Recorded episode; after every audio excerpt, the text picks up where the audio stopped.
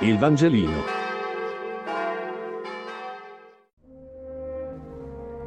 Martedì 2 novembre. Giovanni 6, 37, 40. Lettura del Vangelo secondo Giovanni. In quel tempo Gesù disse ai suoi discepoli, Tutto ciò che il Padre mi dà verrà a me. Colui che viene a me io non lo caccerò fuori, perché sono disceso dal cielo non per fare la mia volontà, ma la volontà di colui che mi ha mandato.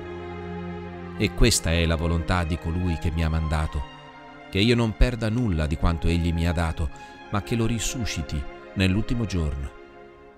Questa infatti è la volontà del Padre mio, che chiunque vede il Figlio e crede in Lui abbia la vita eterna, e io lo risusciterò nell'ultimo giorno. Riprendo tre versetti di questa articolata e non semplice pericope.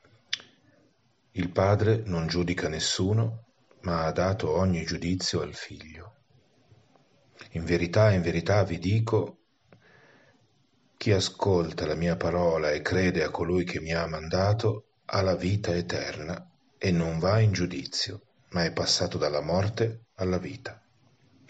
E quelli che hanno fatto cose buone usciranno per una risurrezione di vita, ma quelli che hanno fatto cose cattive per una risurrezione di giudizio. È chiaro come il tema che emerge sia quello del giudizio, che accomuna tutte, tutti questi tre versetti, ma sorprendentemente non si parla del giudizio di Dio, o meglio, si dice che il giudizio non appartiene a Dio. Il Padre non giudica nessuno, ma al Figlio. Già questo è un capovolgimento radicale delle concezioni religiose e della giustizia del mondo antico.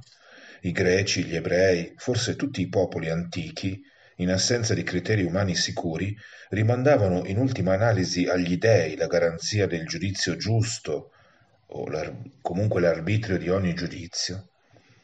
Qui invece si dice che il Padre, Dio, affida ogni giudizio al Figlio, perché questo Dio è Padre e il Padre non giudica, ma ama. Ma qual è il giudizio del Figlio? Osserviamo la figura di Gesù. Egli è principalmente colui che è giudicato e condannato dagli uomini. Abbiamo quindi un ulteriore capovolgimento.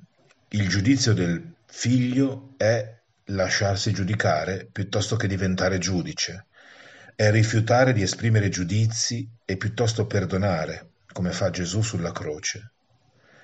Che cosa significa quindi ascoltare Gesù e credere a Dio?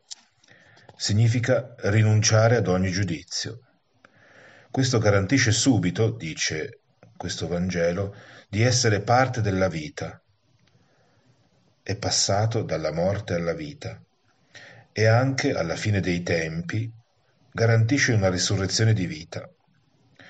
Non giudicare per non essere giudicato e col metro con il quale giudicherete sarete giudicati, sta scritto altrove nel Vangelo. Da chi? Da Dio?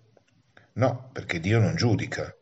In realtà da noi stessi, perché i giudizi che esprimiamo sugli altri derivano spesso, sostanzialmente, dal giudizio che diamo di noi stessi.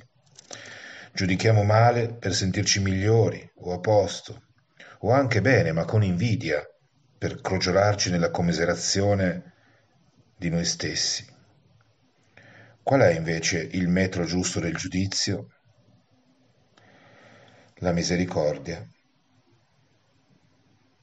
in primo luogo verso noi stessi, così dice il Signore. Il Vangelino. Buona giornata.